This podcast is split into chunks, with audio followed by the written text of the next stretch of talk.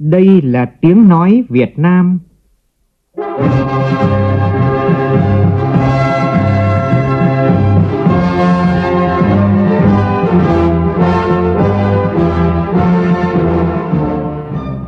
là tiếng nói Việt Nam, phát thanh từ Hà Nội, thủ đô nước Cộng hòa xã hội chủ nghĩa Việt Nam.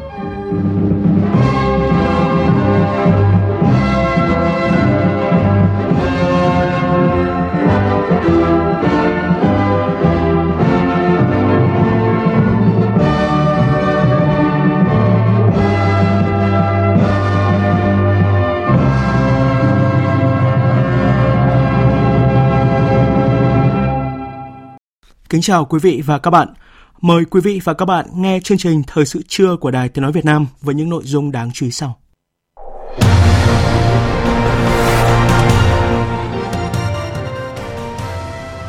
Bão trồng bão, lũ trồng lũ trong tháng 10 này ở các tỉnh miền Trung gây thiệt hại nặng nề với 230 người chết và hy sinh. Chính phủ sẽ hỗ trợ tiền cho người dân sửa chữa nhà sập đổ hư hỏng nặng. Sau 3 ngày mất tích, ba thuyền viên trên tàu cá chở 14 người chìm trong bão ở vùng biển Khánh Hòa đã được tàu nước ngoài cứu sống. Trong khi đó, việc tìm kiếm nạn nhân lở núi ở tỉnh Quảng Nam đang được tiến hành khẩn trương. Nếu thời tiết thuận lợi, lực lượng quân đội có thể đưa máy bay để tiếp cận điểm sạt lở tại huyện Phước Sơn. Mưa lũ đêm qua và sáng nay tiếp tục làm nhiều nhà dân ở tỉnh Hà Tĩnh bị tốc mái, còn nhiều xã ở tỉnh Nghệ An bị cô lập vì mưa lũ. Phó Thủ tướng Bộ trưởng Bộ Ngoại giao Phạm Bình Minh đón và hội đàm Ngoại trưởng Mỹ. Hơn 80 triệu cử tri Mỹ đi bỏ phiếu sớm khi chỉ còn chưa đầy một tuần nữa là đến ngày bầu cử tổng thống. Đây là con số cao kỷ lục trong hơn một thế kỷ qua. Số ca mắc COVID-19 trên toàn cầu vượt mốc 45 triệu ca. Mỹ và châu Âu sẵn sàng cho dịch kép, cúm mùa và COVID-19. Trong khi đó, Pháp chính thức bước vào đợt phong tỏa toàn quốc lần thứ hai.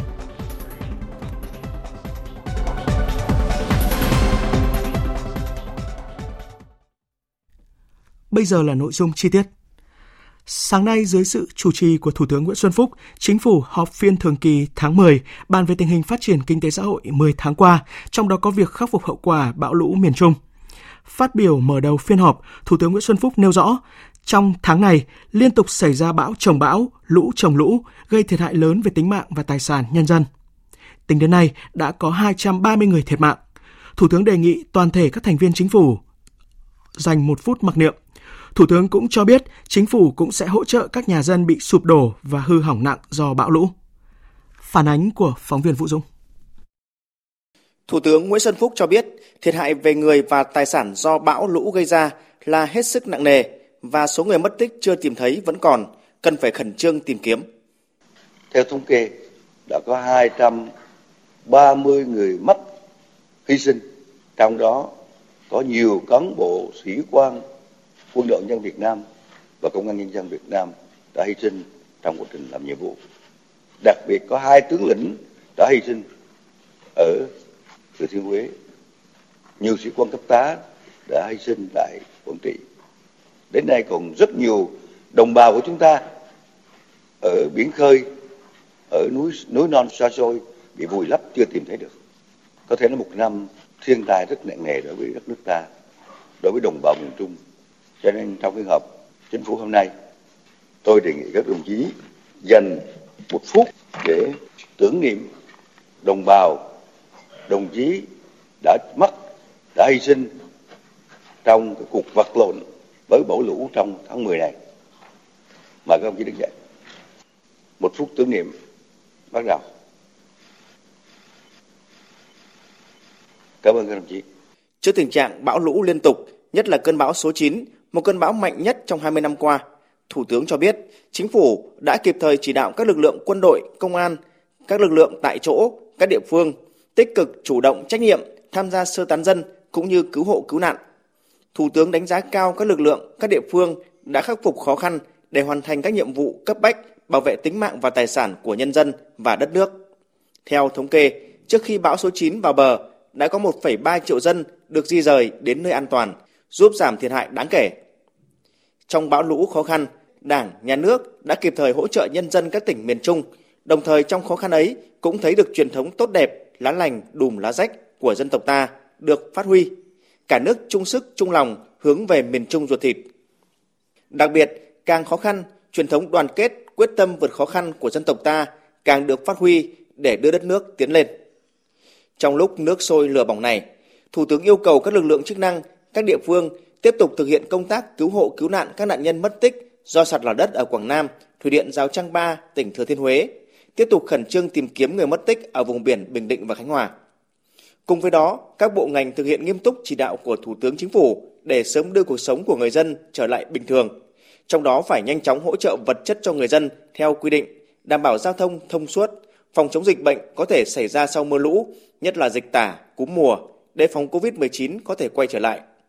Hỗ trợ sách vở và thiết bị học tập để học sinh sớm trở lại trường. Thủ tướng cũng đề nghị Ban chỉ đạo Trung ương về phòng chống thiên tai, các bộ ngành và địa phương sớm tổng hợp đề xuất về những khoản hỗ trợ của nhà nước đối với các địa phương bị thiệt hại nặng nề để chính phủ và Thủ tướng Chính phủ sớm quyết định. Trong đó có hỗ trợ về sản xuất, an sinh xã hội, sinh kế cho người dân sau lũ bão, hỗ trợ về giống rau, giống lúa để sản xuất, hỗ trợ về lương thực thực phẩm để không người dân nào thiếu đói. Đặc biệt là chuẩn bị vật tư, vật liệu ở các nơi để giá tôn, giá ngói, xi măng, vân vân không bị đẩy lên. Chúng tôi thảo luận hôm qua với đề xuất của đồng chí Vũ Đức Đam, chúng tôi đã đề thống nhất là nên hỗ trợ cho những nhà sụp đổ, hư hỏng nặng một khoản tiền cần thiết cho người dân. Với số lượng không quá 150.000 nhà bị tốc mái ở các tỉnh Quảng Nam, Quảng Ngãi, trong Quảng Ngãi là nghe báo cáo nhiều nhất, thì chúng ta đề xuất cái mức hỗ trợ như thế nào. Và chúng tôi cũng đã quyết vừa rồi ở à, 5 tỉnh hơn 500 tỷ. Thì bây giờ Bộ Tài chính sớm thống nhất cùng với Bộ với Bộ Nông nghiệp, cơ quan thường trực phòng chống thiên tai để hỗ trợ cho các địa phương kịp thời ngay sau đây. Và không chỉ các địa phương phát động hỗ trợ lá lành đùm lá rách, là rất ít đùm là rất nhiều ở địa phương đây. Mà cả nước chúng ta cần phải hỗ trợ để sản xuất của người dân trở lại bình thường. Sản xuất là cái gốc để nhân dân có cái thu nhập ngay sau bão lũ. Cho nên để thể hiện tình cảm yêu quý, tinh thần tương thân tương ái của nhân dân hai miền nam bắc đối với dân miền trung là chúng ta phải tăng sức sản xuất phải làm gấp đôi gấp ba quyết liệt hơn để bù đắp cho sự tổn thất mất mát của nhân dân miền trung Tiếp tục thông tin về việc tìm kiếm 26 ngư dân tỉnh Bình Định mất tích trên biển, phóng viên Thái Bình đưa tin, một tàu hàng nước ngoài đã cứu sống được 3 ngư dân trên tàu cá số hiệu BD 97469 do ông Võ Ngọc Đô ở thị xã Hoài Nhơn làm chủ tàu kiêm thuyền trưởng.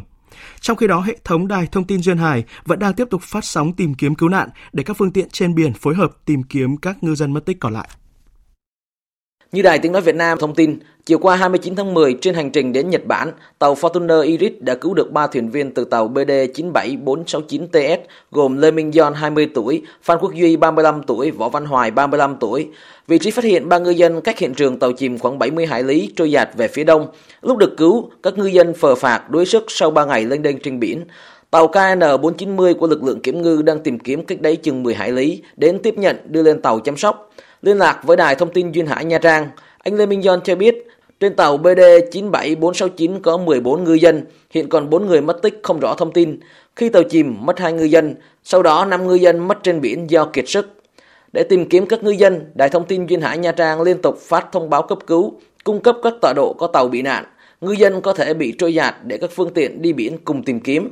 Bà Phạm Thị Thu Hiền, Phó Giám đốc Đài thông tin Duyên Hải Nha Trang cho biết Nha Trang Radio vẫn đang tiếp tục phát quảng bá ờ, về tàu ờ, 97469 Bình Định thì còn lại 11 thuyền viên vẫn đang mất tích và Nha Trang Radio phát thông báo cái vùng tìm kiếm cứu nạn mà bao gồm bốn cái cái tọa độ mà bên trung tâm phối hợp tìm kiếm cứu nạn hàng hải cung cấp á, để cho những cái tàu ờ, thu được thông tin người ta sẽ có biện pháp để mà hỗ trợ cho tìm kiếm cho những cái thuyền viên còn mất tích. Sáng nay 30 tháng 10, các tàu kiểm ngư cùng máy bay DHC-6 của Hải quân tiếp tục quần thảo khu vực hai tàu cá bị chìm, chia ra từng khu vực tìm kiếm. Phạm vi tìm kiếm hai tàu thu hẹp còn 8 hải lý. Theo đó, việc mở rộng tìm kiếm còn tùy thực tế tại hiện trường, có khi 500 mét nhưng cũng có lúc 1 km xung quanh khu vực tàu chìm. Công tác cứu hộ cứu nạn tại Phước Sơn, tỉnh Quảng Nam đang gặp khó khăn do sáng nay thời tiết chuyển xấu, có sương mù. Cùng với việc khẩn trương tìm kiếm người mất tích, Bộ Tư lệnh Quân khu 5 cũng tính toán phương án dùng máy bay trực thăng để cứu hộ cứu nạn 217 công nhân đang mắc kẹt tại thủy điện Đắc Mi 2 và đưa lương thực tiếp tế cho người dân các xã Phước Công, Phước Thanh, huyện Phước Sơn. Phản ánh của phóng viên Đài Tiếng nói Việt Nam tại miền Trung. Đến thời điểm này, lực lượng cứu hộ vẫn chưa thể vào được xã Phước Lộc, huyện Phước Sơn, tỉnh Quảng Nam vì sạt lở nhiều điểm, đường xá, cầu cống bị chia cắt, nước sông suối chảy xiết. Tại xã Phước Lộc đã tìm thấy 5 thi thể trong số 13 người bị vùi lấp. Hiện nay, đường vào thôn 6, xã Phước Lộc, huyện Phước Sơn ách tắc hoàn toàn. Vì vậy, ngoài việc tìm kiếm người mất tích, huyện Phước Sơn khẩn trương tìm phương án tiếp tế lương thực cho người dân các xã Phước Công, Phước Thành và Phước Kim. Ông Nguyễn Quảng, Phó Chủ tịch Ủy ban Nhân dân huyện Phước Sơn cho biết, trước mắt, các lực lượng tại chỗ ứng cứu, tìm kiếm người mất tích. Về lương thực, huyện sẽ đưa gạo vào để hỗ trợ người dân tìm cách tiếp tế cho bà con. Nếu trường hợp không thể đưa hàng bằng đường bộ, huyện đề nghị các đơn vị quân đội hỗ trợ thả hàng bằng trực thăng để cứu trợ người dân, không để ai đói ăn.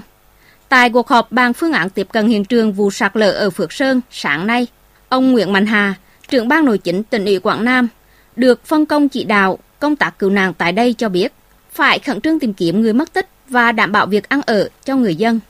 Riêng các hộ hiện nay mất nhà ở, chưa có đất ở, huyện phải chỉ đạo cho xã tiếp tục bảo đảm lương thực thực phẩm và nuôi ăn ở cho người ta. Và xã phải kiểm tra lại cái vị trí, xác định vị trí tiếp theo. Thời gian đến để mà bố trí dân cư nữa nào. Rồi làm nhà tạm ra làm sao? Không phải thời gian này đâu, đến Tết rồi đến như thế nào, ăn Tết ở đâu liên quan đến việc 217 công nhân đang mắc kẹt tại Thủy Điện Đắc Mi 2 ở xã Phước Công, huyện Phước Sơn. Từ hôm qua đến sáng nay, chính quyền huyện Phước Sơn và các lực lượng chức năng đã triển khai tiếp tế lương thực, mì tôm, nước uống và các nhu yếu phẩm khác qua đường sông Đắc Mi. Hiện tất cả công nhân đều an toàn. Tuy nhiên, việc tiếp cận và đưa các công nhân này ra ngoài rất khó khăn do nhiều điểm sạt lở gây cô lập và nước sông Đắc Mi dâng cao, chảy xiết. Đặc biệt, Số công nhân này bị cô lập ở ba nơi, chỗ tập trung đông nhất là trong đập thủy điện với hơn 100 công nhân. Theo Đại tá Trương Quang Nhạn, Phó Tư lệnh Quân khu 5, nếu phương án tiếp cận bằng đường bộ không thể thực hiện trong thời gian sớm nhất, thì phải tính đến phương án sử dụng máy bay. Trước hết là khảo sát bằng đường bộ, thành lập với sở chỉ huy tiền phương để chỉ huy chỉ đạo trực tiếp. Sau đó là tiếp tục thành lập tổ tiền trạm để cơ động từ chỗ Phước Công vào chỗ Phước Lộc và cái trạm thủy điện Đức Mi 2. Nếu như không tiếp cận được bằng đường bộ thì phải sử dụng bằng đường không như mà phải đảm bảo là an toàn tại vì cái địa hình trên khu Phước Lộc này là độ dốc rất cao và thời tiết này là sương mù rất khó khăn trong cái tiếp cận bằng đường không. Thưa quý vị, thưa các bạn, vụ sạt lở đất nghiêm trọng cách đây 2 ngày tại xã Trà Leng, huyện Nam Trà My, tỉnh Quảng Nam đã làm người dân cả nước bàng hoàng. 33 trong số 52 người bị vùi lấp đã được cứu sống và đang được các bác sĩ cứu chữa. 6 người thiệt mạng đã được tìm thấy. Suốt đêm qua thì các lực lượng cứu hộ đã thức trắng đêm để tìm kiếm 13 nạn nhân mất tích còn lại. Phóng sự của phóng viên Đình Thiệu đang có mặt tại hiện trường vụ sạt lở núi, ghi lại những mất mát lớn lao của người dân nơi đây cùng nỗ lực cứu dân. Sau gần một ngày đêm băng rừng vượt núi cùng đoàn cán bộ chiến sĩ quân khu 5 đi cứu nạn, chúng tôi tiếp cận được hiện trường vụ sạt lở núi vùi lấp 52 người dân ở nóc ông Đề, thôn 11 xã Trà Lan, huyện Nam Trà My, tỉnh Quảng Nam. Không ai nhận ra dưới đống bùn đất dày đặc kia là 11 căn nhà của nóc ông đề vừa bị vùi lấp. Những người có mặt tại đây không ai cầm được nước mắt khi chứng kiến cảnh than khóc của bà con. Ông Nguyễn Thanh Sơn, một trong số 33 người may mắn thoát chết trong vụ sạt lở đất hôm 28 tháng 10 bàng hoàng nhớ lại. Lúc đó trời chập choạng tối, mưa như trút nước, gió bão giật mạnh. Bất ngờ, đất đá từ đầu nguồn con suối ầm ầm đổ sập xuống ngôi làng. Mọi người chỉ kịp chạy thoát thân, không còn kịp để cứu người thân. Ông Sơn may mắn thoát nạn, nhưng vợ ông và ngôi nhà bị vùi lấp. Hắn đi từ từ núi xuống, rồi lấp ngay cho cái ống ống lô này, hắn lấp cho nó. Bắt đầu là nước không vô cái vô hết, vô hết.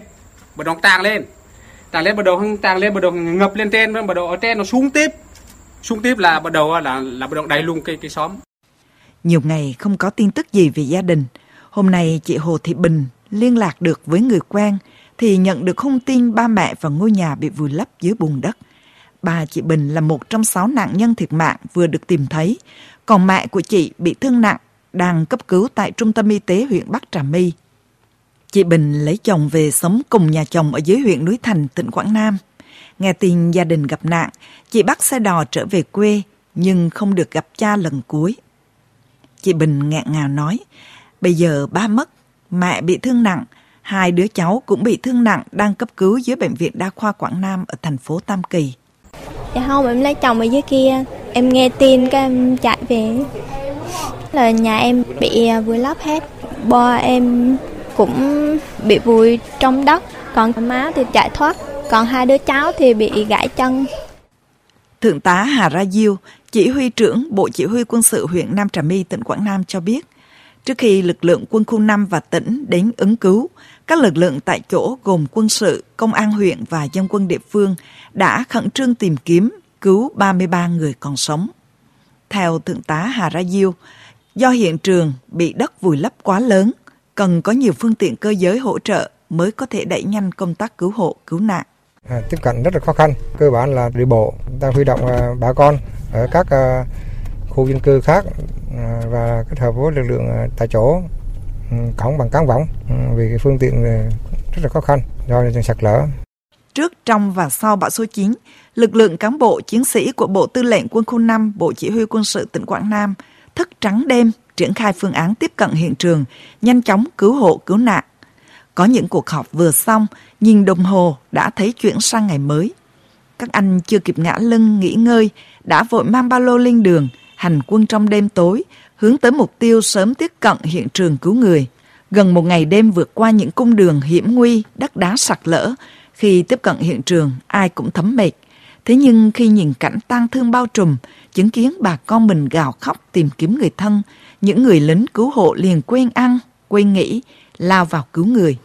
Trung tướng Nguyễn Long Cán, tư lệnh quân khu 5 trực tiếp chỉ huy tìm kiếm nạn nhân tại hiện trường cho rằng chúng tôi là người lính cụ Hồ, không có khái niệm ngày đêm. Quyết tâm chúng tôi là mở đường đi, công mở địa phương tìm bà con. Còn đối với người lính chúng tôi là chỉ có một mong muốn là đi còn sớm còn tốt để tìm về. Đến giờ phút này là ba ngày ba đêm, quân đội chúng tôi không biết nghĩ là gì đâu.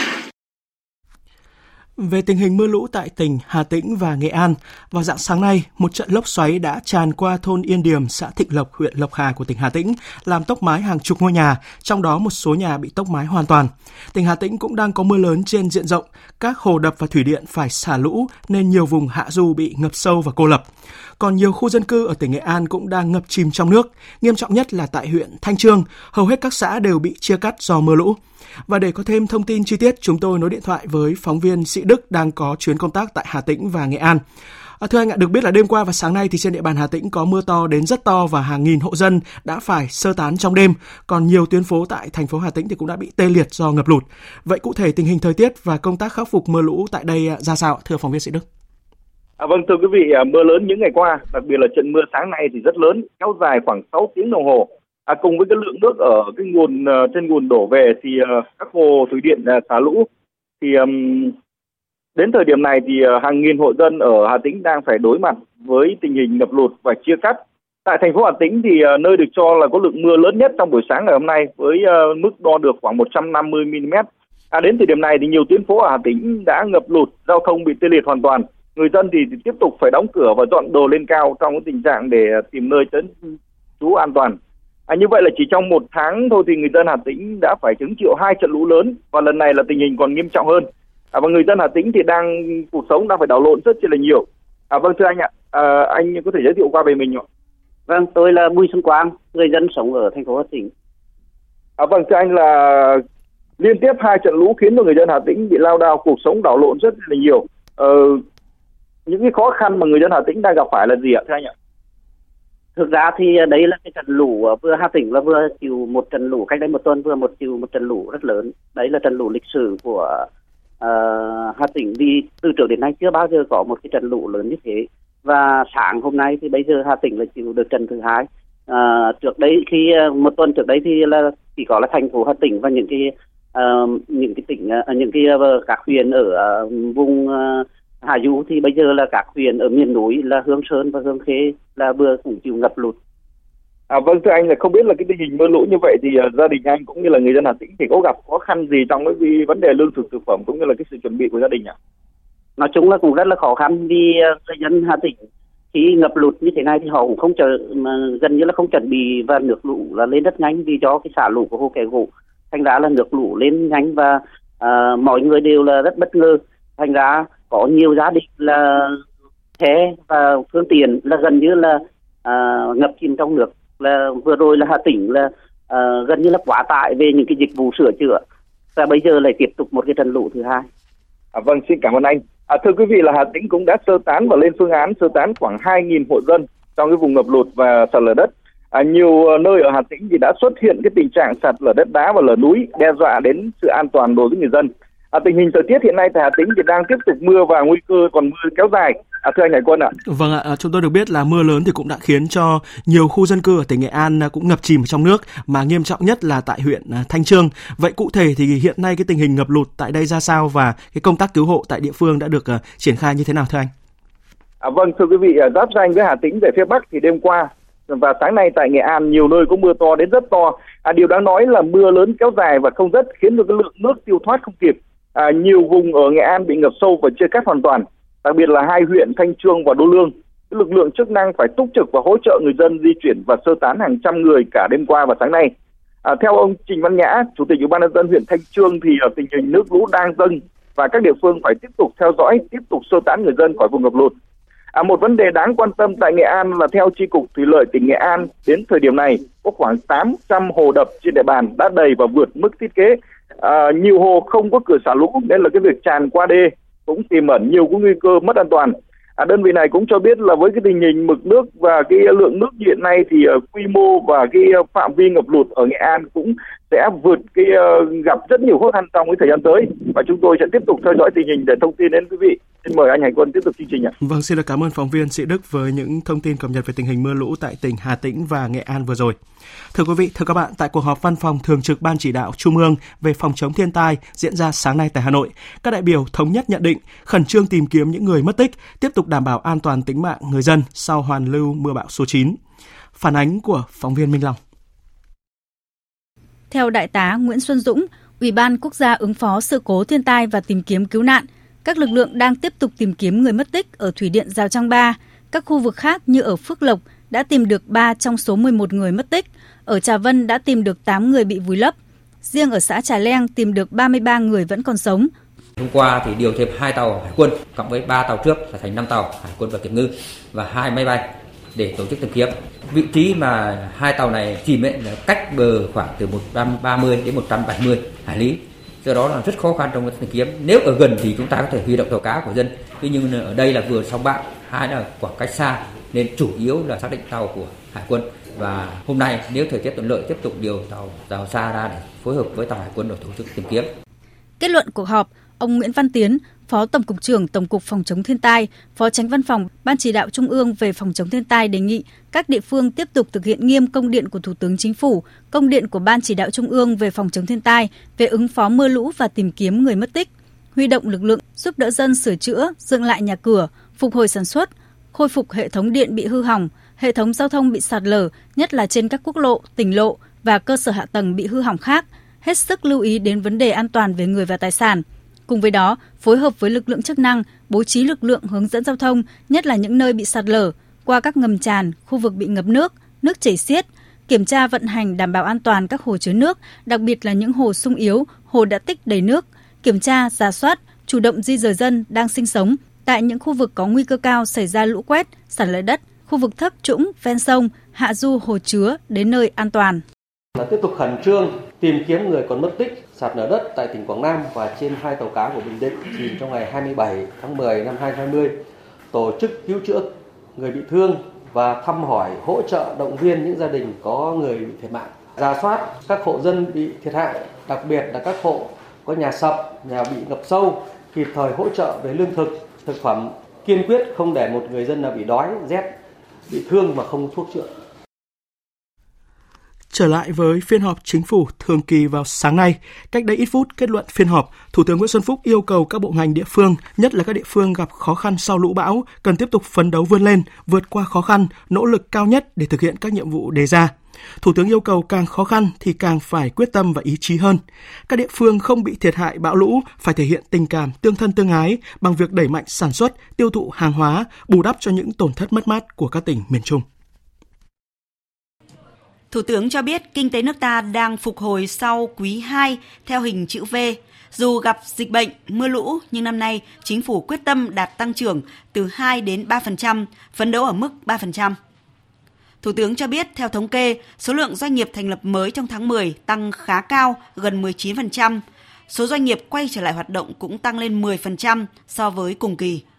Bên cạnh đó, lạm phát được kiểm soát, chỉ số giá tiêu dùng tháng 10 chỉ tăng 0,09% so với tháng trước, mức thấp nhất trong 10 năm qua. Chỉ số giá tiêu dùng bình quân 10 tháng của năm nay tăng 3,71%. Thủ tướng cho rằng đây là nền tảng quan trọng ổn định vĩ mô. Tuy vậy, Thủ tướng cũng nêu một số tồn tại cần lưu ý như dịch bệnh, thiên tai, căng thẳng thương mại, ngành công nghiệp xây dựng bị ảnh hưởng do đất gãy chuỗi cung ứng, tiêu dùng phục hồi chậm cần phải thúc đẩy mạnh hơn, tín dụng tăng trưởng thấp, doanh nghiệp còn khó khăn về thị trường. Yêu cầu các bộ ngành địa phương khắc phục những tồn tại này. Thủ tướng một lần nữa khẳng định chính phủ quyết tâm thực hiện mục tiêu kép thành công hơn nữa. Cho nên, các bộ ngành địa phương, nhất là các địa phương nằm trong vùng bão lũ, khắc phục nhanh nhất hậu quả thiên tai nặng nề, nhanh chóng khôi phục lại cuộc sống của người dân. Thủ tướng cũng yêu cầu các cấp các ngành và người dân không được chủ quan, lơ là trước dịch bệnh, trong đó phải quản lý chặt chẽ hoạt động xuất nhập cảnh tại các cửa khẩu, tạo thuận lợi cho các chuyên gia, nhà đầu tư và đón công dân về nước. Ngành y tế phải luôn đảm bảo nhân lực, vật tư y tế ứng phó kịp thời các tình huống.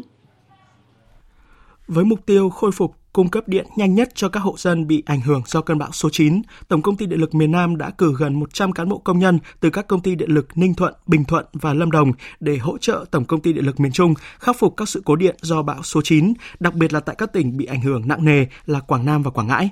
Các đoàn công tác cùng với trang thiết bị phương tiện thi công đã đến nơi và sẵn sàng thực hiện nhiệm vụ. Có một thông tin đáng lo ngại theo cơ quan khí tượng thủy văn Trung ương dự báo vào khoảng sáng ngày 1 tháng 11 tới, cơn bão Goni có thể vào Biển Đông. Dự kiến trong ngày hôm nay sẽ phát tin về cơn bão gần Biển Đông. Dự báo xa cho thấy là bão Goni có khả năng ảnh hưởng đến Trung Bộ vào tuần tới. Theo nhận định thì từ ngày hôm nay, không khí lạnh đang dồn xuống khá mạnh nên khi bão Goni vào gần Biển Đông sẽ có tương tác với không khí lạnh, diễn biến của bão tương đối phức tạp. Các dự báo cho thấy là khi bão vào Biển Đông có xu hướng di chuyển lên phía Bắc gần khối không khí lạnh, do đó dự báo mưa ở miền Trung trong nửa đầu tháng 11 còn khó lường. Thưa quý vị, thưa các bạn, trong những ngày người dân cả nước đang cùng hướng về miền Trung ruột thịt, thì công ty cổ phần sữa Việt Nam Vinamilk cũng đã ủng hộ gần 4 tỷ đồng giúp người dân bị thiên tai vượt qua khó khăn và khắc phục hậu quả sau bão lũ.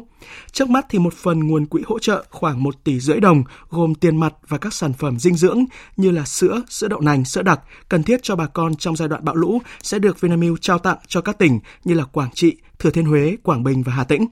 Sau khi bão lũ đi qua, phần ngân sách còn lại của quỹ sẽ được Vinamilk cùng với các địa phương tiến hành khảo sát thực tế, xác định nhu cầu của từng nơi và đúng đối tượng thụ hưởng, từ đó xây dựng phương thức kế hoạch hỗ trợ phù hợp để người dân các tỉnh miền Trung có điều kiện tái sản xuất, từng bước ổn định cuộc sống.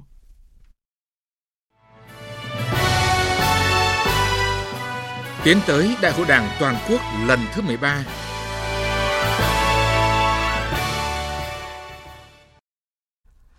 Sáng nay tại Hà Nội, Ủy ban Trung ương Mặt trận Tổ quốc Việt Nam tổ chức hội nghị lấy ý kiến nhân sĩ trí thức, luật gia, người tiêu biểu các dân tộc thiểu số, chức sắc các tôn giáo, người Việt Nam ở nước ngoài vào các dự thảo văn kiện Đại hội Đảng toàn quốc lần thứ 13.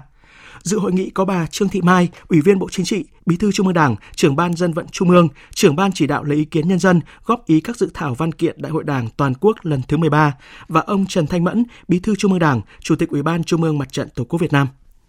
Phản ánh của phóng viên Lại Hoa. Góp ý vào dự thảo các văn kiện, giáo sư Võ Đại Lược, nguyên Viện trưởng Viện Kinh tế Thế giới, Viện Hàn Lâm Khoa học Xã hội nhận định, đây là giai đoạn xuất hiện những điểm mới chưa từng có trong mấy chục năm qua. Tuy nhiên đối với các dự thảo văn kiện vẫn chưa đáp ứng được tình hình mới.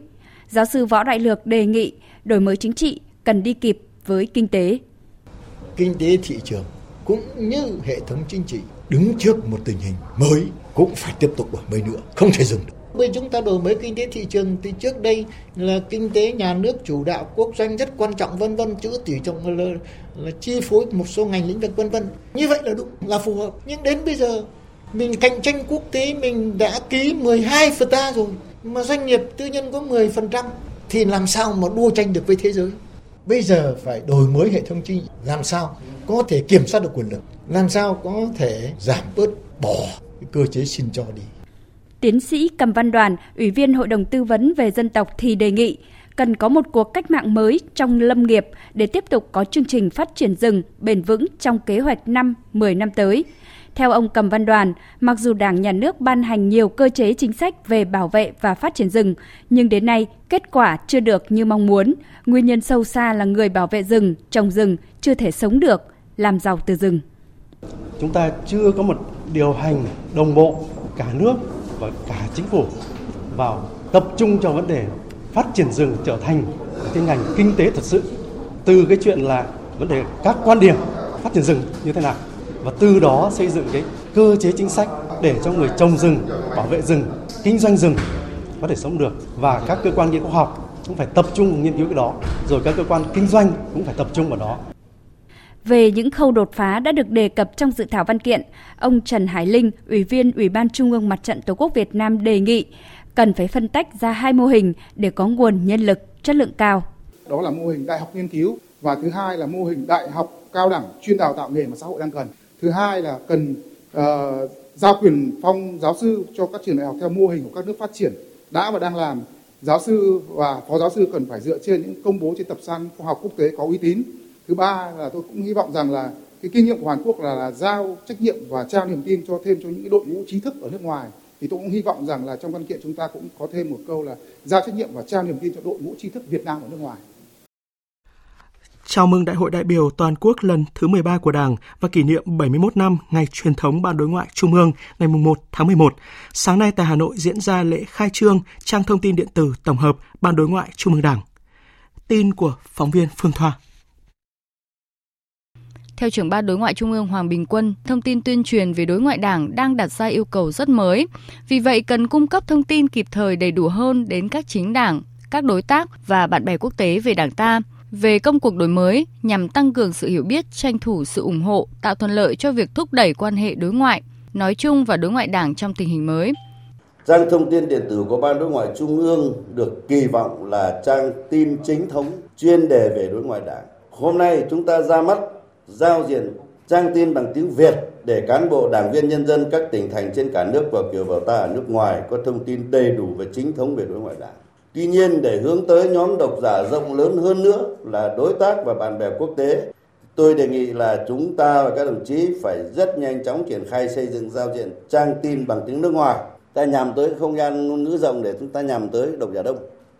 Với phương châm bản sắc độc đáo năng động, trang tin điện tử Ban đối ngoại Trung ương hướng đến làm rõ bản sắc tính chất của công tác đối ngoại Đảng, sự độc đáo đặc thù của công tác này và phấn đấu trở thành một nhịp cầu nối, xứng đáng là kênh thông tin chất lượng cao của Đảng. Các chuyên mục gồm hoạt động đối ngoại của lãnh đạo, Ban đối ngoại Trung ương, hoạt động đối ngoại của bộ, ban ngành, hoạt động đối ngoại của các tỉnh thành ủy, hoạt động đối ngoại của đoàn thể tổ chức nhân dân, bạn bè thế giới với Đảng Cộng sản Việt Nam. Thời sự VOV, nhanh, tin cậy, hấp dẫn. Nhận lời mời của Phó Thủ tướng Bộ trưởng Bộ Ngoại giao Phạm Bình Minh, Ngoại trưởng Hoa Kỳ Mike Pompeo bắt đầu chuyến thăm chính thức nước ta nhằm kỷ niệm 25 năm thiết lập quan hệ ngoại giao giữa hai nước. Vào sáng nay, Phó Thủ tướng Bộ trưởng Bộ Ngoại giao Phạm Bình Minh đã đón hội đàm với Ngoại trưởng Hoa Kỳ Mike Pompeo. Tin chi tiết chúng tôi sẽ chuyển đến quý vị và các bạn trong chương trình 10 thời sự 18 giờ chiều nay. Mời quý vị và các bạn chú ý theo dõi. Tại hội thảo thường niên với chủ đề An ninh nước vì sự phát triển bền vững của Việt Nam, các nhà khoa học một lần nữa cảnh báo về việc nước ta đang phải đối mặt với nhiều thách thức về an ninh nguồn nước và vấn đề mưa lũ nghiêm trọng ở miền Trung là một ví dụ điển hình. Phản ánh của phóng viên Tạ Lan. Phó giáo sư tiến sĩ Hồ Uy Liêm, Chủ tịch Trung tâm Thông tin Tổ chức Phi Chính phủ, nguyên quyền Chủ tịch Liên hiệp các hội khoa học kỹ thuật Việt Nam cho hay trong bối cảnh hiện nay, Việt Nam đang phải đối mặt với nhiều thách thức nhằm đảm bảo an ninh nguồn nước. Chúng ta thấy cái vai trò của nước trong sự phát triển và trong sự tồn vong của đất nước càng lớn mà trong cái việc sử dụng quản lý nước ấy, của chúng ta chưa thực sự là tốt. Tình trạng sử dụng nước của chúng ta hiện nay là đáng lo ngại. Thứ nhất là các nước Trung Quốc, Thái Lan, Lào, Campuchia xây dựng một loạt các cái, cái nhà máy thủy điện ấy mà chúng ta không có cách nào ngăn cản. Nhưng mà ngay cả cái chuyện là họ xây dựng ấy, thì nước về ta vẫn còn nhiều. Thế chỉ có cái phù sa là giảm thôi. Thế thì cái nguồn nước ấy phải được sử dụng, phải làm tích trữ thế nào để làm sao mà đồng bằng sông Cửu Long vẫn còn tồn tại được. Không có đồng bằng sông Cửu Long thì cái nền nông nghiệp của Việt Nam và lương thực của Việt Nam sẽ bị nguy hiểm. Tiến sĩ Đào Trọng Tứ, Phó Chủ tịch Hội Tưới Tiêu Việt Nam nhận định, lũ lụt sạt lở đất ở miền Trung những ngày qua cũng là một trong những minh chứng rõ nhất về những thách thức trong việc đảm bảo an ninh nguồn nước ở Việt Nam. Cái an ninh nước thì nó có 5 khía cạnh. Chúng ta đề cập đến đầu tiên là cấp nước cho con người. Đấy là vấn đề gọi là an ninh nước cho hộ gia đình. Thứ hai là an ninh nước cho phát triển kinh tế. An ninh nước cho các đô thị, công nghiệp, đấy chính là công nghiệp. An ninh nước cho môi trường và cuối cùng là an ninh nước cho phòng chống thiên tai, an ninh nước và vấn đề thảm họa. Thì phải nói rằng cái an ninh nước cho vấn đề thảm họa nếu mà chúng ta không bảo đảm được câu chuyện này thì những cái thiệt hại do do nước mà gây ra, những cái thảm họa do nước gây ra nó cực kỳ lớn và sẽ không có cái gì bù đắp lại được, đặc biệt là sự mất mát người. Còn kinh tế thì nó mất mát rất lớn.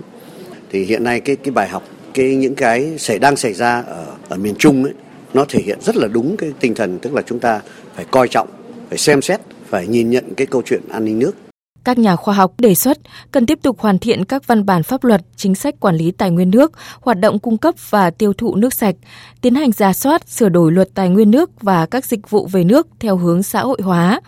Đồng thời cần quy định đầy đủ, rõ ràng quyền và trách nhiệm của cơ quan quản lý nhà nước về tài nguyên nước, các bộ ngành có quản lý sử dụng tài nguyên nước và chính quyền địa phương các cấp – phân định rõ giữa quản lý nguồn nước và quản lý hoạt động khai thác sử dụng trong các lưu vực sông, tránh trồng chéo, tăng cường đầu tư cho nghiên cứu khoa học công nghệ trong quy hoạch, thiết kế, xây dựng, hiện đại hóa để tạo ra các hạ tầng nước thông minh ứng phó với biến đổi khí hậu. Tiếp theo, biên tập viên Bùi Chuyên chuyển đến quý vị và các bạn một số thông tin thời tiết.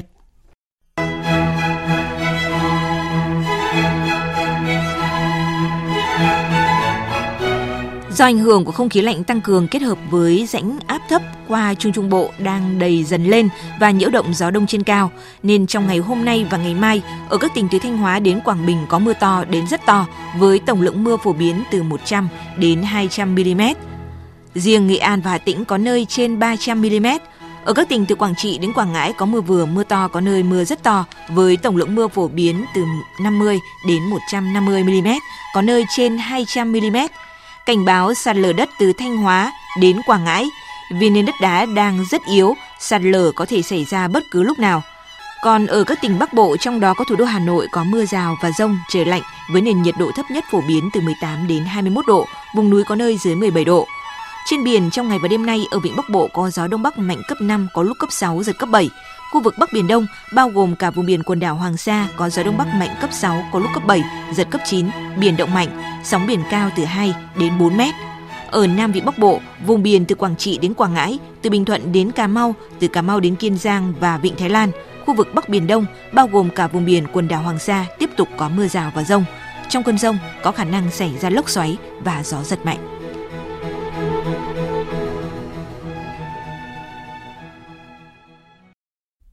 Mời quý vị và các bạn nghe tiếp chương trình Thời sự trưa của Đài Tiếng nói Việt Nam. Hội đồng Báo Liên Hợp Quốc vừa thảo luận mở trực tuyến về chương trình nghị sự Phụ nữ Hòa bình An ninh dưới sự chủ trì của Nga, Chủ tịch Luân phiên Hội đồng Bảo an trong tháng 10 này. Phóng viên Phạm Huân, thường trú tại Mỹ, đưa tin. Các nước thành viên Hội đồng Bảo an kêu gọi tăng cường hỗ trợ tài chính cho phụ nữ, trẻ em gái ở các nước chịu ảnh hưởng của xung đột.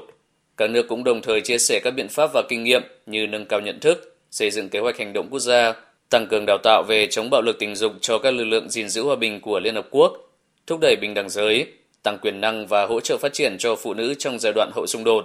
Phát biểu tại cuộc thảo luận, Đại sứ Đặng Đình Quý, trưởng đại diện phái đoàn Việt Nam tại Liên Hợp Quốc cho rằng cần giải quyết những nguyên nhân gốc rễ của xung đột, phòng ngừa xung đột, phát triển kinh tế xã hội, xây dựng hòa bình, khôi phục và tái thiết sau xung đột. Đại sứ kêu gọi cộng đồng các nhà tài trợ quốc tế cần tiếp tục cung cấp tối thiểu 15% vốn ODA cho các nước bị ảnh hưởng bởi xung đột nhằm thúc đẩy bình đẳng giới, tiếp tục thúc đẩy quan hệ đối tác và sự điều phối hiệu quả của Liên Hợp Quốc. Nhân dịp này, đại sứ khẳng định Việt Nam luôn coi trọng vai trò của phụ nữ và nêu các thành tiệu của Việt Nam đã đạt được trong lĩnh vực này về cuộc bầu cử Tổng thống Mỹ, trong ngày hôm qua không hẹn mà gặp, Tổng thống Mỹ Donald Trump và ứng cử viên Đảng Dân Chủ Joe Biden đã cùng có mặt tại bang Florida vận động tranh cử nhằm tranh thủ sự ủng hộ của các cử tri. Cuộc vận động tranh cử này được xem như cuộc đấu tay đôi đầy ngoạn mục gần như là cuối cùng giữa hai ứng cử viên trong bối cảnh chỉ còn 5 ngày nữa sẽ chính thức diễn ra cuộc bầu cử Tổng thống Mỹ. Tổng hợp của biên tập viên Hồng Nhung. Trong cuộc vận động tranh cử kéo dài 100 phút, bên ngoài sân vận động Raymond James, thành phố Tampa, bang Florida, trước hàng nghìn người ủng hộ. Nhiều người trong số này không đeo khẩu trang. Tổng thống Mỹ Donald Trump đã lấy ngay dẫn chứng về số liệu tăng trưởng vượt bậc hơn 33% của nền kinh tế Mỹ trong quý 3 để gây ấn tượng với cử tri Mỹ. Ông Donald Trump cũng cam kết sẽ không đóng cửa đất nước để ngăn chặn dịch COVID-19. Theo ông, điều quan trọng là phải hiểu rõ về cơ chế của dịch bệnh để có cách thức ứng phó và mở cửa cho các doanh nghiệp hoạt động. So I'm thrilled to be here in my our home state. Chúng ta sẽ không bao giờ đóng cửa đất nước. Chúng ta đã từng đóng cửa đất nước, nhưng giờ chúng ta cần hiểu rõ cơ chế của dịch bệnh và mở cửa cho các doanh nghiệp hoạt động. Đó là cái cần phải làm và giờ chúng ta đã thấy những gì. Số liệu tăng trưởng kinh tế tăng một cách ngoạn mục Tốc độ tăng trưởng bùng nổ của kinh tế Mỹ cao hơn gấp 4 lần dự báo của giới chuyên gia. Ngược với Tổng thống Donald Trump, ông Joe Biden chọn tổ chức vận động tranh cử ở quận Broward, phía nam bang Florida, theo hình thức drive-in. Có nghĩa là người tham gia có thể lái xe vào tận nơi và ngồi nguyên trong đó theo dõi mọi việc mà không cần ra ngoài. Chỉ xuất hiện trước cử tri trong 24 phút. Ông Joe Biden bày tỏ cảm ơn cử tri đã có mặt tại sự kiện để ủng hộ ông chỉ trích cách vận động tranh cử tụ tập quá đông người mà không đảm bảo giãn cách xã hội của đối thủ. Ông Joe Biden kêu gọi mọi người tuân thủ đeo khẩu trang. Ông cũng nhấn mạnh vai trò của cử tri Florida trong cuộc chạy đua vào Nhà Trắng. Ông Donald Trump đã tổ chức một sự kiện siêu lan truyền, không chỉ làm lây lan dịch bệnh, ông ta còn làm lây lan sự chia rẽ và bất hòa ở Mỹ. Chúng ta cần một tổng thống đưa chúng ta xích lại gần nhau, chứ không phải khiến chúng ta xa cách nhau. Cho đến nay có 80 triệu người Mỹ đã đi bỏ phiếu sớm, 52 triệu trong số này đã bỏ phiếu qua thư điện tử. Giới chuyên gia nhận định, với tốc độ đi bầu cử như hiện nay, năm nay được xem là năm có nhiều người Mỹ đi bầu cử nhất trong hơn một thế kỷ qua. Tiếp theo, biên tập viên Phạm Hà tổng hợp những thông tin đáng lo ngại về đại dịch COVID-19 trên toàn cầu. Tính đến 10 giờ sáng nay, số ca mắc COVID-19 thế giới đã vượt qua hơn 45 triệu trường hợp. Hầu hết các nước phương Tây và các khu vực của Mỹ Latin báo cáo mức tăng cao nhất trong ngày trong vài tuần qua. Mỹ hôm qua thông báo có thêm gần 84.000 ca nhiễm mới, mức cao nhất trong vòng một ngày kể từ khi dịch bệnh bùng phát từ tháng 1. Hiện có nhiều lo ngại tình hình dịch sẽ nghiêm trọng hơn trong những tuần sắp tới khi các nước bước vào mùa đông với những chứng bệnh hô hấp, cúm theo mùa gia tăng. Bộ trưởng Y tế Tây Ban Nha Salvador Illa lo ngại. Tình hình hiện rất đáng lo ngại với con số mắc COVID-19 gia tăng nhanh chóng, cho thấy làn sóng thứ hai đang đổ ập vào Tây Ban Nha. Với viêm mùa đông đang đến gần, chúng ta có thể chứng kiến số ca mắc mới tăng mạnh vì virus SARS-CoV-2 và các loại virus gây đường hô hấp khác sẽ dễ lây lan hơn trong điều kiện thời tiết này. Nghiên cứu khoa học cho thấy nguy cơ tử vong tăng gấp hơn 2 lần đối với những người có kết quả xét nghiệm dương tính với cả cúm mùa và COVID-19 so với người chỉ có mắc COVID-19. Với hai yếu tố kết hợp này có thể khiến hệ thống y tế của nhiều quốc gia bị quá tải. Tổng giám đốc Tổ chức Y tế Thế giới Adhanom Ghebreyesus cảnh báo Chúng ta đang ở giai đoạn quan trọng của đại dịch, đặc biệt tại khu vực Bắc bán cầu. Những tháng tới sẽ rất khó khăn. Nhiều nước đang chứng kiến số ca mắc tăng cao đột biến, có thể dẫn đến hệ thống y tế bị quá tải, trong bối cảnh chúng ta mới chỉ đang ở tháng 10. Ngoài việc khuyến khích người dân tiêm vaccine cúm mùa, các nước châu Âu đang đưa ra biện pháp hạn chế dịch lây lan.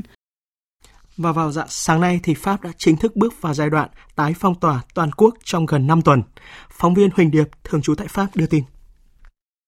Một vài giờ trước khi lệnh phong tỏa toàn quốc có hiệu lực, Thủ tướng Pháp Jean Castex và một số bộ trưởng trong chính phủ đã công bố chi tiết các quy định sẽ được triển khai từ dạng sáng ngày 30 tháng 10. Nguyên tắc cơ bản của quá trình phong tỏa là hạn chế di chuyển và tiếp xúc cho người dân. Vì vậy, bên cạnh việc người dân phải ở nhà nhiều nhất có thể, trừ các trường hợp ngoại lệ được quy định rõ, nhiều cơ sở đón tiếp người dân sẽ phải đóng cửa trong vòng ít nhất 5 tuần tới. Thủ tướng Pháp cho biết. Cũng như hồi mùa xuân, phần lớn các cơ sở đón tiếp người dân sẽ đóng cửa như các quán bar, nhà hàng, quán cà phê, các cửa hàng không kinh doanh nhu yếu phẩm, các phòng đa năng, phòng họp, trung tâm biểu diễn, dạp chiếu phim, trung tâm thể thao, các trung tâm giải trí, hội trợ và triển lãm. Tuy nhiên, rút kinh nghiệm từ đợt phong tỏa đầu năm, lần này chính phủ Pháp cho phép nhiều đối tượng và lĩnh vực tiếp tục hoạt động nhằm duy trì hoạt động của xã hội và nền kinh tế. Điểm đặc biệt trong đợt phong tỏa lần thứ hai này là hệ thống giáo dục hoạt động bình thường, học sinh các cấp vẫn đến lớp bình thường, trừ sinh viên đại học phải học trực tuyến. Tiếp theo mời quý vị và các bạn đến với trang tin đầu tư tài chính và trang tin thể thao. Trang tin đầu tư tài chính. Thưa quý vị và các bạn, giá vàng trong nước tiếp tục tăng. Cụ thể, thời điểm trưa nay tại thành phố Hồ Chí Minh, công ty vàng bạc đá quý Sài Gòn niêm yết giá vàng SJC mua vào ở mức 55 triệu 750 000 đồng một lượng, bán ra 56 triệu 250 000 đồng một lượng. Cùng thời điểm tại Hà Nội, công ty trách nhiệm hữu hạn Bảo Tín Minh Châu niêm yết giá vàng dòng Thăng Long mua vào là 53 triệu 520 000 đồng một lượng, bán ra là 53 triệu 920 000 đồng một lượng. Sáng nay, Ngân hàng Nhà nước công bố tỷ giá trung tâm của đồng Việt Nam với đô la Mỹ ở mức 23.201 đồng đổi 1 đô la Mỹ, tăng 3 đồng so với phiên trước. Hiện các ngân hàng thương mại niêm yết tỷ giá đồng Việt Nam với đô la Mỹ phổ biến ở mức mua vào 23.042 đồng 1 đô la Mỹ và bán ra 23.260 đồng 1 đô la Mỹ. Đại diện Tổng cục Thống kê cho biết tính chung 10 tháng qua, vốn đầu tư thực hiện từ nguồn ngân sách nhà nước đạt 354.600 tỷ đồng, bằng 69,8% kế hoạch năm và tăng 34,4% so với cùng kỳ năm ngoái. Trong khi đó, tổng vốn đầu tư nước ngoài vào Việt Nam tính đến ngày 20 tháng 10 năm nay bao gồm vốn đăng ký cấp mới, vốn đăng ký điều chỉnh và giá trị góp vốn mua cổ phần của nhà đầu tư nước ngoài đạt hơn 23 tỷ đô la Mỹ, giảm 19,4% so với cùng kỳ năm ngoái. Theo công ty cổ phần chứng khoán SSE, việc phát hành trái phiếu doanh nghiệp ra công chúng khó có thể tăng mạnh do điều kiện phát hành chặt chẽ và quy trình thủ tục mất khá nhiều thời gian. Tuy vậy, các chuyên gia của SSE cho rằng thị trường trái phiếu doanh nghiệp thứ cấp vẫn sẽ rất sôi động. Đầu tư tài chính biến cơ hội thành hiện thực. Đầu tư tài chính biến cơ hội thành hiện thực. Chuyển sang tin diễn biến giao dịch trên thị trường chứng khoán. Thưa quý vị và các bạn, sáng nay VN Index nhanh chóng tăng lên 925 điểm. Tuy vậy, sự phân hóa ở nhóm Blue Chip dần xuất hiện và đẩy VN Index lùi dần về tham chiếu sau hơn một giờ giao dịch. Nhà đầu tư giao dịch thận trọng trở lại khiến thanh khoản sụt giảm, tạo điều kiện cho sự phân hóa ngày càng mạnh trên thị trường. Chốt phiên giao dịch sáng nay, VN Index đạt 920,15 điểm, HNX Index đạt 135,08 điểm. Và để cung cấp thêm thông tin về diễn biến của thị trường chứng khoán thì phóng viên Đài Tiếng nói Việt Nam đã có cuộc trao đổi với chuyên gia chứng khoán Lê Ngọc Nam, Phó trưởng phòng phân tích tư vấn đầu tư công ty chứng khoán Tân Việt. Mời quý vị và các bạn cùng nghe. Thưa ông, ông có đánh giá như thế nào về diễn biến giao dịch trên thị trường chứng khoán trong phiên giao dịch sáng nay? Phiên giao dịch sáng nay thị trường giao dịch khá là cân bằng. Về mặt thanh khoản thì ờ, hiện tại thị trường vẫn đang có cái thanh khoản tương đối là tốt. Tuy vậy thì cũng có một số các cái mã vốn hoa lớn mà hiện tại đang ờ, giao dịch làm ảnh hưởng đến cái đà tăng của thị trường như là uh, Masan hay là Vinamilk. Uh, tuy nhiên giao dịch của các cái mã này cũng đã khởi sắc hơn. Cơ bản thì chúng ta cũng đã thấy rằng là VN Index sau khi gặp ngưỡng cản 950 điểm thì đã có liên tiếp ba phiên điều chỉnh và hiện tại thì ờ, thị trường có vẻ ở một cái trạng thái cân bằng hơn theo tôi đánh giá có khả năng dòng tiền vẫn đang còn tương đối là mạnh mẽ do đó cái mức điểm xung quanh độ khoảng 900 đến 920 đang là cái ngưỡng hỗ trợ tốt ở nền đất trong cái giai đoạn sắp tới. Vâng, với những diễn biến như vậy thì ông có khuyến nghị gì đến các nhà đầu tư? Tôi nhận thấy rằng kết quả kinh doanh quý 3 đã khởi sắc hơn so với ờ, kết quả kinh doanh quý 1 và quý 2. Tuy nhiên thì tổng thể các cái doanh nghiệp mà niêm yết trên sàn vẫn đang có cái ờ, mức độ tăng trưởng âm ờ, về mặt lợi nhuận tức là cơ bản thì ờ, khá là nhiều các cái doanh nghiệp vẫn đang ờ, nằm trong cái tình trạng ờ, khó khăn. Tuy nhiên thì một số các doanh nghiệp đang có cái mức độ hồi phục tốt hơn hẳn so với giai đoạn đầu năm. Do đó thì mã mà thực sự nổi trội sẽ duy trì được cái đà tăng trong các cái tháng tiếp theo của năm. Vâng xin trân trọng cảm ơn ông với những phân tích vừa rồi.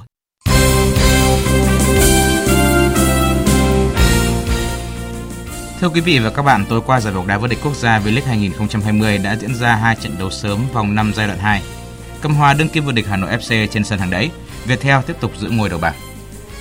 Gặp nhau ở trận đấu được coi là chung kết sớm của mùa giải, cả Hà Nội FC và Viettel đều nhập cuộc đầy quyết tâm.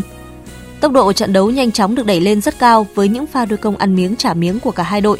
Vô số các cơ hội đã được tạo ra, nhưng cả Viettel và Hà Nội FC đều không tận dụng thành công và khép lại trận đấu với kết quả không đều. Chia sẻ sau trận đấu, huấn luyện viên Trương Việt Hoàng của Viettel cho biết toàn đội đã thành công khi giành được một điểm trước Hà Nội FC. Thì quan trọng thì chúng tôi là không được để cho đội Hà Nội chiến thắng trong trận đấu này.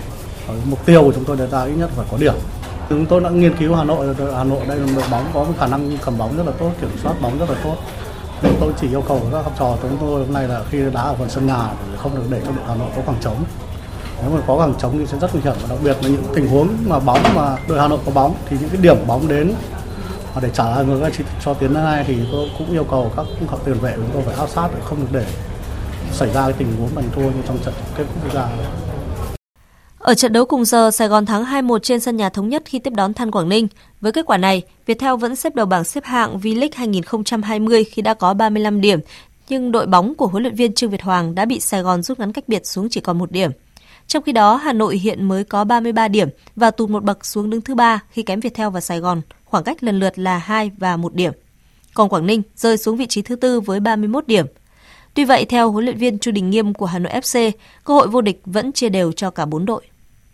Hiện tại thời điểm này thì nó mới có cách nhau hai điểm, không nói lên bất cứ một điều gì. Thì Viettel cũng chưa chắc vô địch, vì Viettel đang còn phải gặp Sài Gòn và gặp Quảng Ninh. Cái chỉ số phụ thì của Hà Nội đang là tốt nhất. Thì nếu mà Viettel mà hòa với Quảng Ninh, Hà Nội mà giải quyết được Sài Gòn thì Hà Nội lại lên đứng đầu. Thì tôi nghĩ rằng nó chỉ là cái lợi thế chứ còn chưa nói đến bất cứ một điều gì. Cuộc đua vô địch bây giờ đang còn của cả bốn đội trong bốn đội đang còn gặp nhau. Nếu một đội nào chỉ có một kết quả không tốt một trận đấu sẽ bị đẩy lùi. Ở vòng đấu tiếp theo, Hà Nội FC sẽ có trận đấu với Sài Gòn FC, trong khi đó Viettel sẽ đối đầu với Than Quảng Ninh. Theo phân công của ban trọng tài, trọng tài FIFA New Zealand sẽ là người điều khiển trận đấu giữa Hải Phòng và Quảng Nam, trong khi trọng tài FIFA Hoàng Ngọc Hà là người cầm coi cuộc so tài giữa Sông Lam Nghệ An và Dược Nam Hà Nam Định. Những trận đấu liên quan tới suất số hạng này sẽ cùng lúc diễn ra vào lúc 17 giờ ngày mai.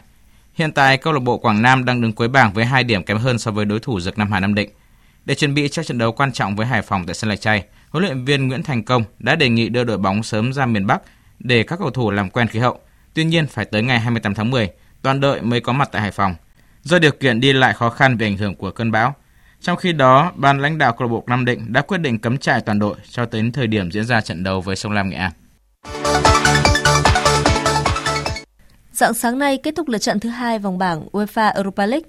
Trong các trận đấu đáng chú ý, Arsenal, Leicester City cùng giành 3 điểm, trong khi Tottenham không có được điểm nào. Trên sân nhà Emirates, Arsenal thắng đậm đại diện bóng đá Iceland là Dudak 3-0. Ba cầu thủ ghi bàn cho Arsenal lần lượt là Nikita Whitlock và Nicolas Pepe. Sau trận đấu, huấn luyện viên Arteta bên phía Arsenal chia sẻ. Tôi thật sự hài lòng với cách mà chúng tôi nhập cuộc trận đấu. Tôi biết là họ sẽ chơi lùi sâu và tổ chức chơi chắc. Chúng tôi kiên định trong tấn công. Chúng tôi đã tạo ra rất nhiều tình huống nguy hiểm trong vòng cấm và có được những bàn thắng chính xác vào đúng thời điểm. Sau đây, chúng tôi sẽ tiếp tục chuẩn bị cho trận đấu vào cuối tuần này với Man United trên sân Old Trafford. So now let's prepare for Old Trafford. Còn tại sân Basui, Tottenham nhận thất bại 0-1 trong chuyến làm khách của đại diện bóng đá Bỉ là Real Antep. Cầu thủ ghi bàn cho đội chủ nhà là Rafaelov. Sau trận đấu, huấn luyện viên Mourinho của Tottenham cho rằng Thật ra, hiệp 1 là hiệp đấu dễ chơi. Chúng tôi có nhiều khoảng trống để trừng phạt họ nhưng không tận dụng được. Sang hiệp 2, chúng tôi đã cải thiện, nhưng họ chơi theo cách hoàn toàn khác họ lấp đi khoảng trống. Cuối cùng, Antwerp đã nhận được những gì họ xứng đáng nhận. Đội chơi tốt hơn đã thắng, đội kém hơn đã thua. Trong các trận đấu đáng chú ý khác, Leicester City vượt qua Athens của Hy Lạp 2-1. AC Milan thắng đậm Sparta Prague của Cộng hòa Séc 3-0. Dự báo thời tiết Trung tâm Dự báo Khí tượng Thủy văn Quốc gia cho biết trong hai ngày hôm nay và ngày mai, các tỉnh từ Thanh Hóa đến Quảng Bình tiếp tục có mưa to đến rất to, với lượng phổ biến từ 100 đến 200 mm. Riêng Nghệ An và Hà Tĩnh có nơi trên 300 mm. Cảnh báo sạt lở đất đá từ Thanh Hóa đến Quảng Ngãi. Vì nền đất đá đang rất yếu, sạt lở có thể xảy ra bất cứ lúc nào. Trên biển, ngày và đêm nay ở vịnh Bắc Bộ có gió Đông Bắc mạnh cấp 5, có lúc cấp 6, giật cấp 7. Khu vực Bắc Biển Đông bao gồm cả vùng biển quần đảo Hoàng Sa có gió Đông Bắc mạnh cấp 6, có lúc cấp 7, giật cấp 9, biển động mạnh, sóng biển cao từ 2 đến 4 mét. Trong cơn rông có khả năng xảy ra lốc xoáy và gió giật mạnh. Và sau đây sẽ là phần dự báo chi tiết các khu vực chiều và đêm nay. Phía Tây Bắc Bộ nhiều mây, có mưa vài nơi. Trời lạnh, nhiệt độ từ 18 đến 25 độ. Phía Đông Bắc Bộ nhiều mây, chiều và đêm có mưa rào và rông rải rác, nhiệt độ từ 18 đến 24 độ. Các tỉnh từ Thanh Hóa đến Thừa Thiên Huế có mưa vừa, mưa to, có nơi mưa rất to và rông. Riêng phía Bắc từ Thanh Hóa đến Quảng Bình có mưa to đến rất to. Trong cơn rông có khả năng xảy ra lốc xét và gió giật mạnh, nhiệt độ từ 20 đến 25 độ. Các tỉnh ven biển từ Đà Nẵng đến Bình Thuận có mây, phía Bắc có mưa rào và rông rải rác. Từ chiều tối có mưa vừa, mưa to, có nơi mưa rất to, nhiệt độ từ 22 đến 30 độ. Tây Nguyên có mưa rào và rông vài nơi, nhiệt độ từ 19 đến 29 độ. Nam Bộ có mưa rào và rông vài nơi, nhiệt độ từ 23 đến 33 độ. Khu vực Hà Nội có mưa rào và rông rải rác, trời lạnh, nhiệt độ từ 19 đến 23 độ. Tiếp theo là dự báo thời tiết biển. Vịnh Bắc Bộ có mưa rào và rải rác có rông, tầm nhìn xa trên 10 km, giảm xuống từ 4 đến 10 km trong mưa, gió Đông Bắc cấp 5, có lúc cấp 6, giật cấp 7, biển động. Vùng biển từ Quảng Trị đến Quảng Ngãi, từ Bình Định đến Ninh Thuận có mưa rào và rông rải rác, tầm nhìn xa trên 10 km, giảm xuống từ 4 đến 10 km trong mưa, gió Đông đến Đông Bắc cấp 4, cấp 5. Vùng biển từ Bình Thuận đến Cà Mau có mưa rào và rông rải rác, tầm nhìn xa trên 10 km, giảm xuống từ 4 đến 10 km trong mưa, gió Tây Nam đến Nam, đêm chuyển gió Đông Bắc đến Bắc cấp 4, cấp 5. Vùng biển từ Cà Mau đến Kiên Giang và Vịnh Thái Lan có mưa rào và rông rải rác, tầm nhìn xa trên 10 km, giảm xuống từ 4 đến 10 km trong mưa, gió nhẹ. Khu vực Bắc Biển Đông và khu vực quần đảo Hoàng Sa thuộc thành phố Đà Nẵng có mưa rào và rông rải rác. Tầm nhìn xa trên 10 km, giảm xuống từ 4 đến 10 km trong mưa, gió Đông Bắc cấp 6, có lúc cấp 7, giật cấp 9, biển động mạnh. Khu vực giữa và Nam Biển Đông và khu vực quần đảo Trường Sa thuộc tỉnh Khánh Hòa có mưa rào và rông vài nơi. Tầm nhìn xa trên 10 km, giảm xuống từ 4 đến 10 km trong mưa, gió Đông Bắc đến Bắc cấp 3, cấp 4. Tới đây chúng tôi kết thúc chương trình Thời sự trưa nay. Chương trình do các biên tập viên Hải quân, Lan Anh và Thu Hòa thực hiện với sự tham gia của kỹ thuật viên Thế Phi, chịu trách nhiệm nội dung Hoàng Trung Dũng. Cảm ơn quý vị và các bạn đã quan tâm theo dõi.